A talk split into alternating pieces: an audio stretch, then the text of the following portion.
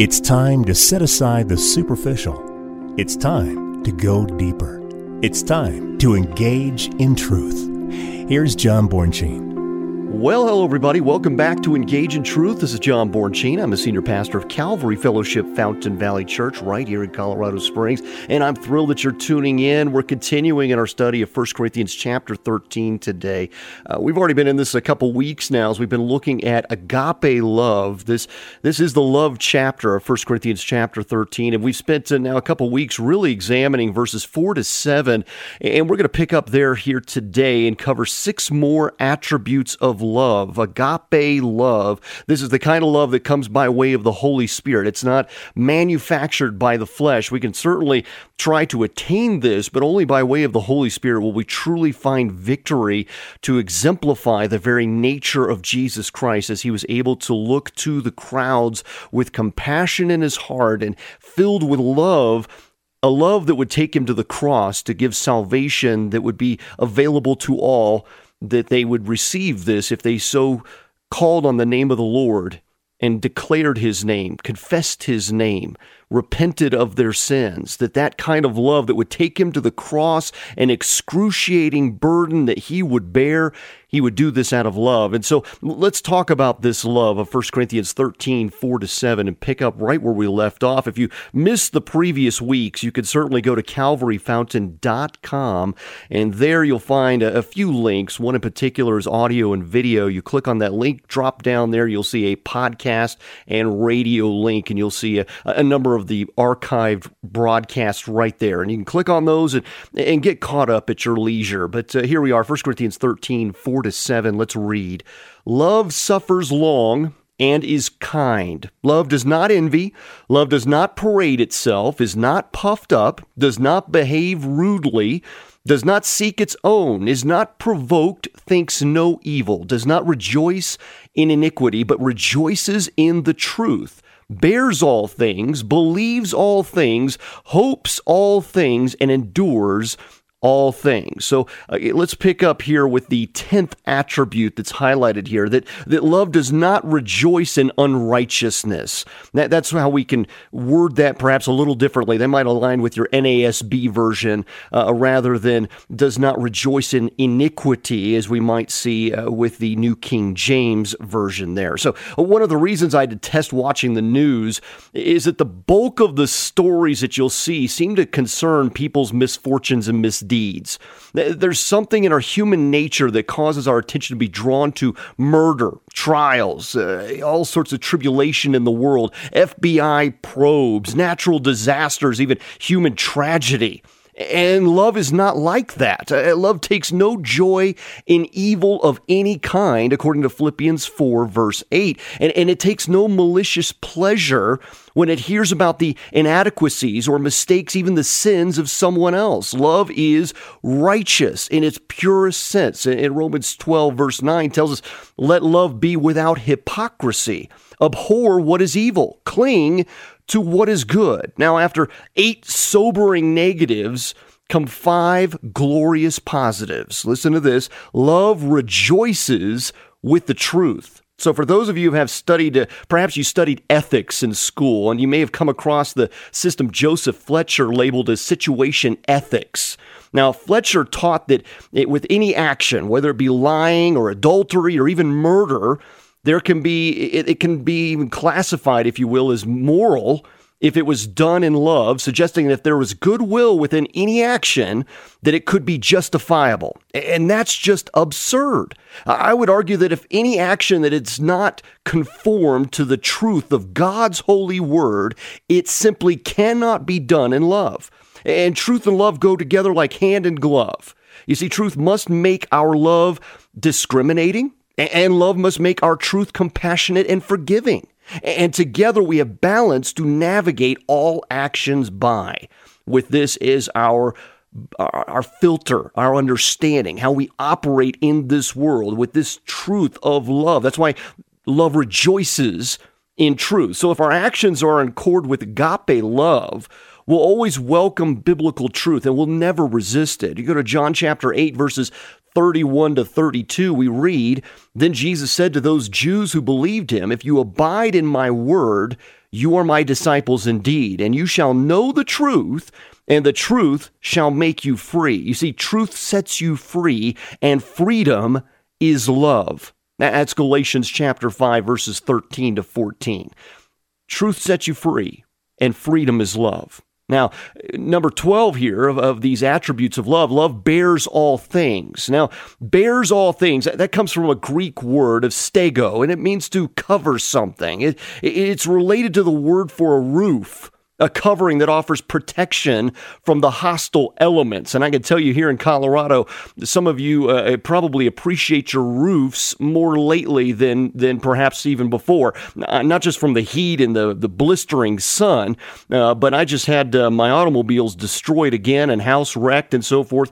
You know, of course, it's not wrecked as it probably would describe. I mean, there's furniture still intact, of course, but the hail that just came about a week ago uh, just laid siege to all of our personal belongings again. And the one car that I had left that didn't have hail damage uh, was just totaled uh, just a couple days ago. So, uh, yeah, it, has been one of those kind of weeks, but I can tell you, I certainly value that roof when those hailstones were coming down and banging on the roof with great intensity, I could tell you that I so value the roof like no other time when that type of force is coming down upon you. So, in the same way, love bears all things, as it is an image of a roof, a covering that offers protection from hostile elements. So think about that as you think about love. 1 Peter 4 8 says that love covers a multitude of sins. That is precisely the meaning here. You see, love protects other people, it doesn't broadcast their bad news.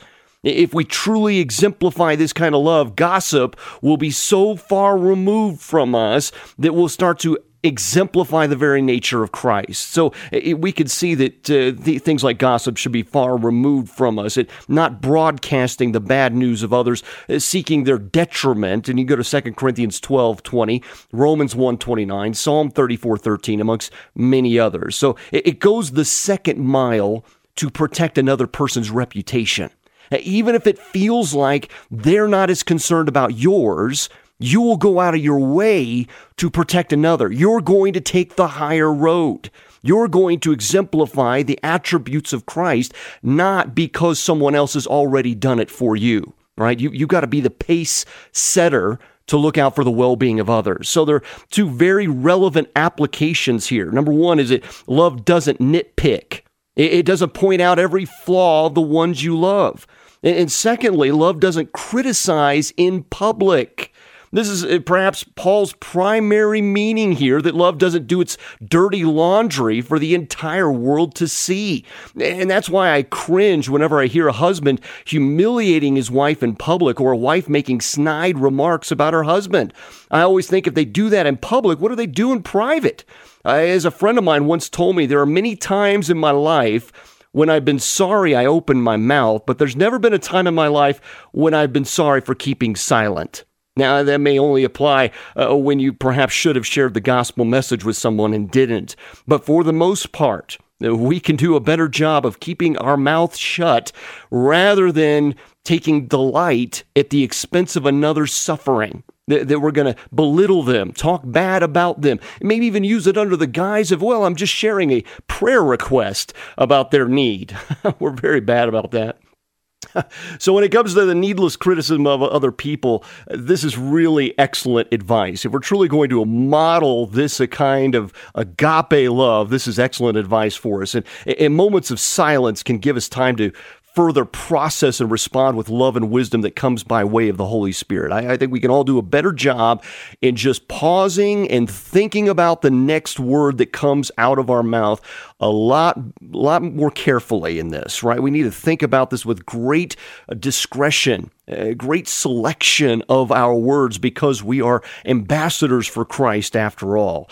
Uh, the 13th attribute here is that love believes all things. Now, Eh, this one can lead to some confusion. Let, us uh, go into this one a little deeper here. Love is always ready to allow for extenuating circumstances, to give the other person the benefit of the doubt, to believe the best about people. Now, now many of us have developed a certain distrust of people because of negative experiences. We, we've heard stories about how the person who stopped to help a motorist in distress was robbed or even murdered. Uh, we've been warned never to loan money to someone without a legal document guaranteeing some kind of repayment, even if the other guy's a Christian. I mean, the stories go on and on, but love always trusts first. Now, this requires a discernment of the Holy Spirit. I mean, always think innocent until proven guilty, especially in this day and age with social media and all that we're surrounded by. It seems like we're recklessly putting out opinions without bathing it in facts and research first. And we could even harm the reputation of another when we haven't done our due diligence to truly explore that. And all we're doing is regurgitating information that we've heard. We never verified it. And as ambassadors for Christ, we need to be very careful about this, especially as the days draw near to the coming of Jesus Christ. We're going to see the reputations of many faithful men and women perhaps dragged through the mud to, to harm their testimony in some way. We know the enemy's extremely clever, especially in these days where we see churches that are refusing to close, eh, eh, like Rob McCoy out there in California, John MacArthur, amongst many others. There's a lot of churches that are refusing to close. And then suddenly people form these opinions that they're being reckless and irresponsible rather than examining the situation a little bit more closely before they formulate an opinion and then uh, maybe even come against the reputation, come against the character of these individuals who have been firm in their faith for a long time, saints who have worked tirelessly for the gospel message. We got to be very careful in this. Uh, you know, if any of you have ever seen those deep fake videos, uh, we're living in an age where we need to challenge and question everything. I, I mean, videos can be convincing and be totally fabricated. Uh, this is true of even the information that we receive. This is why the only source of truth that you can verify and know that it is absolute truth, not some person's version of truth, not moral relativism, uh, relativism as it applies to them, but absolute truth is in Jesus Christ our Lord, found only in the truth of God's holy word. So some of us treat our loved ones in nearly the opposite way that you are guilty until you prove you're innocent. Right? We always treat them like they have to earn our trust. And they can sense that, and it creates barriers. So, I, I, you know, people tend to become what they believe them to be. so, if I think the worst of somebody, they, they don't tend to change my opinion. Rather, they I, I, try to find everything against them and bring them down even more, and then they maybe even fail to live up to those expectations that, that originally had set for them, and maybe they grow tired of trying to win my trust, and then they just give right in to the opinion that I have of them that's wrongfully uh, that's wrongfully uh, formulated, if you will. I, I mean, you know what I'm saying here. I mean, either either people live up or down to our expectations. If you treat a man as trustworthy, they'll strive to prove themselves worthy of your trust. I believe for the most part, if they're believers especially, we should be inclined to say if the same Holy Spirit is in them that's in me, then I'm giving this over to the Lord. It's the Lord's money after all. It's the Lord's fill in the blank. It all belongs to Him. You're just a steward of what belongs to the Lord. So therefore, you need to turn that situation over to the Lord. Let them rise or fall to the equation based on their being accountable to God not to you as judge, jury, and executioner. So if you tell a child, take a big swing, you can hit the ball out of the park. We love when, when children get that kind of encouragement. What do they do? They're going to go up to the plate and swing like they're Babe Ruth. And if you treat your wife as if she's the most beautiful woman in the world, She'll be transformed right before your very eyes. That's what Jesus did. To vacillating Simon, he said, You're a rock. To a prostitute, he said, Your sins are forgiven.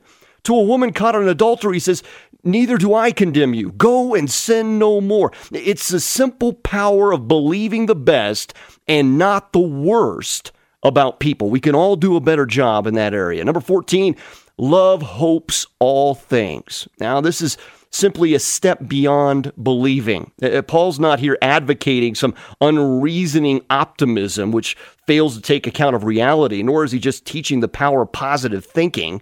Uh, but he's suggesting that love refuses to take failure as a finality of anything, either in oneself or in someone else. Love never gives up on people. And the reason the believer can take such an attitude is that God is in the business of taking human failures and producing spiritual giants out of them.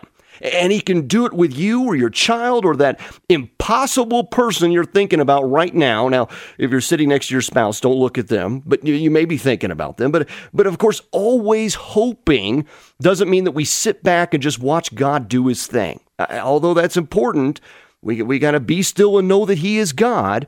It, but it means that we get actively involved in the process as he molds the future according to his perfect plan.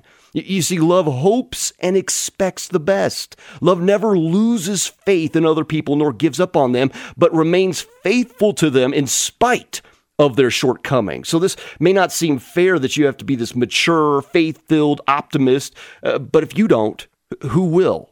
I mean, if we stop acting like Christ, the world will fall into chaos and our disobedience will be held in account. Uh, what would have happened to Sodom and Gomorrah if God had found even 10 righteous people there? I can tell you, he said he wouldn't destroy them, according to Genesis chapter 18, verse 32. So the five cities in the region were huge. Listen to this. There's estimates that there were over a million graves on the Jordan side of the valley alone, and yet 10 people could have made all the difference. That should be convicting for all of us. Number 15 is that love endures all things. The word endures here is a it's, it's a military term that means to hold a position at all costs, even unto death, whatever it takes. So, so the mat, the battle, if you're looking at the landscape here, the battle may be lost, but the soldier keeps on fighting to the very end. Okay, this is important even for married couples. All of this can apply into our marriages, but it certainly should also apply in the church. So the battle may seem like it's lost, but we are going to fight to the very end because we know who is already victorious. This word pictures an army surrounded by some superior force and they're being attacked and slowly overwhelmed on every side, or so that's the feeling of it. And one by one, your comrades are falling at your side. And through the noise of the battle comes one final command stand your ground, and if necessary, die well right? So love holds fast to people it loves. It perseveres. It never gives up on anyone. Love won't stop loving, even in the face of rejection. Ooh, that's a hard one. Boy, I tell you, I've been rejected so many times, even by people I've spent many years in ministry with, especially over what's going on in churches today, whether people are wearing masks or not. People I have served in ministry with for over 10 years suddenly challenged my character, suddenly questioned decision making, determined to leave the church as a result of whether or not there were masks being worn or not. We have taken our eyes off the prize and then you feel like they have just given up on you. So, do you reciprocate? You probably know what I'm talking about. You probably felt this a time or two. Maybe in your own families, you've gone through these discussions of politics and the discussion of the landscape, the cultural affairs of things. These are very divisive issues. And so, you've probably been rejected a time or two already. Now, you can take the option of saying, they reject me, therefore I reject them as well. I- am going to reciprocate. Their action is now a cause and effect. They deserve me to walk away from this. Oh, no, no. The Lord doesn't let us off the hook that easy. He certainly didn't. He didn't take the easy road. He took the hard road. The hard road is that I'm going to set the standard. I am no longer my own. I belong to another who didn't give up on me, and therefore I will not give up on them. I'm going to pray for them. I'm going to pray that I can speak to them differently, that they'll hear my heart, that I won't disrespect or somehow dishonor them or say something that turns them off from the truth. Perhaps I'm more to blame in this equation than I care to admit, right? It takes a lot of self examination here.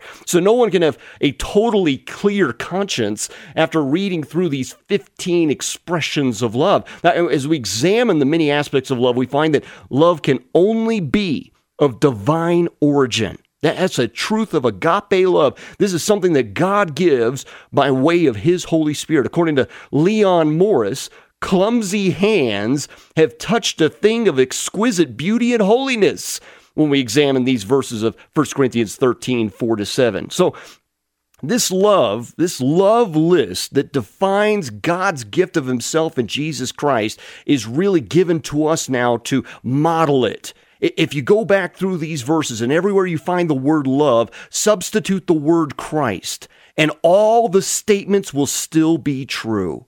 So the kind of love being described is a love that has its source wholly in God. And as we look at each of the phrases, it becomes obvious that we're defining a lifestyle that's really beyond our human reach. And that can be frustrating. It can feel exhausting. Well, then how am I supposed to achieve this? It's absolutely impossible unless we abide in Christ and ask Him to live His supernatural love in and through us. Then and only then can we truly love. And how do we love? We love the Lord our God with all our heart, with all our soul, with all our mind, according to Matthew 22 37. So if we love Him like that, then we could truly love others. It begins in our relationship with Jesus Christ. If you truly love the Lord like that, you're going to be the best spouse possible in your marital relationship. And from there, it's only going to cascade out into your workplaces, your relationships through the church body, because you've got the alignment exercise correct. It is God whom you love with all of your heart, with all of your soul, with all of your mind. It just flows through your veins. So now let's look at the other side of this, verses 8 to 13. If we can get through this in our short time here, I might just cover a couple of these. But in these final six verses here, 1 Corinthians 13, Paul will discuss the temporary nature of the spiritual gifts and the eternal nature of love. So you see, he says here, verse 8, love never fails, but whether there are prophecies, they will fail. Whether there are tongues, they will cease. Whether there is knowledge, it will vanish away. So when Paul says love never fails, he means love never ends. Uh, the synonym for this expression is love abides. You see, Paul argues that the spiritual gifts will have fulfilled their purpose one day, but love will continue. In fact, we see this in Isaiah chapter 11, verse 9, that knowledge of the Lord will one day fill the whole earth just as waters cover the sea. Therefore, there'll, there'll, be no need to give the spiritual gift of knowledge of the Lord when it's given to all. Here he says in verses 9 to 10 For we know in part and we prophesy in part, but when that which is perfect has come, then that which is in part will be done away. So Paul explains that we're limited in our understanding, but this will not always be the case.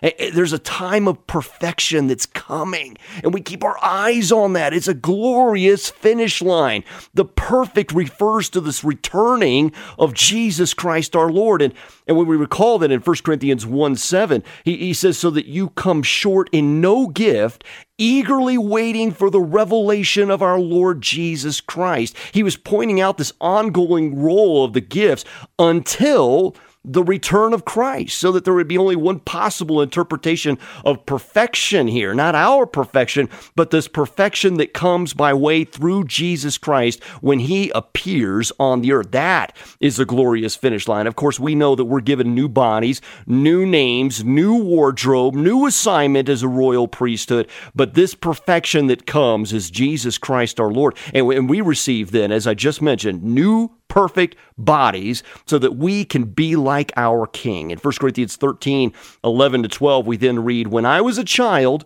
I spoke as a child, I understood as a child.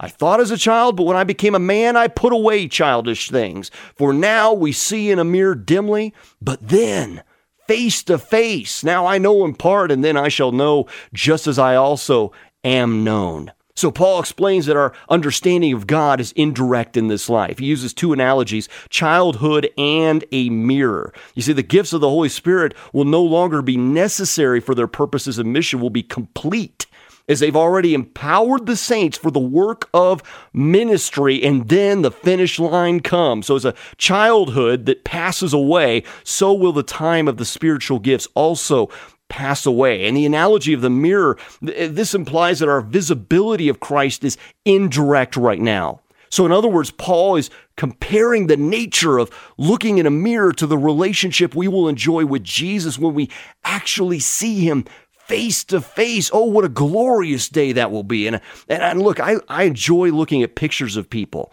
But if I had my choice, I'm always going to prefer spending time with people and looking at the real deal rather than the photo album. And, and that's what the word indirectly is translated here as. It's often considered perhaps the allusion to what we see in Numbers chapter 12, verse 8, when God speaks to Moses face to face that this is coming. Look forward to this. So uh, the Corinthians were apparently familiar with the Old Testament traditions about Moses. We know that from 1 Corinthians 10, verse 2. And in 2 Corinthians 3, 13 18, Paul had recourse with the Corinthians to contrast Moses' ministry under the Old Covenant with the hope afforded through the apostolic ministry and the new covenant. That just as Moses enjoyed this intimacy with God, we also will have intimacy with God. Now, now we also have to understand here that Moses couldn't look on the very face of God and live. Okay, so even that intimacy was limited. All right, and we'll be able to finally see him and behold his glory as we see in 2 Corinthians 3:18. But we all with unveiled face beholding as in a mirror the glory of the Lord are being transformed into the same image from glory to glory, just as by the spirit of the Lord. We see the work of Christ in us, but someday we will see Christ face to face. All right, we're going to end there today. Still so much more to cover as we go into verse 13 here, 1 Corinthians 13. And then we're going to be, begin our study of 1 Corinthians 14, believe it or not.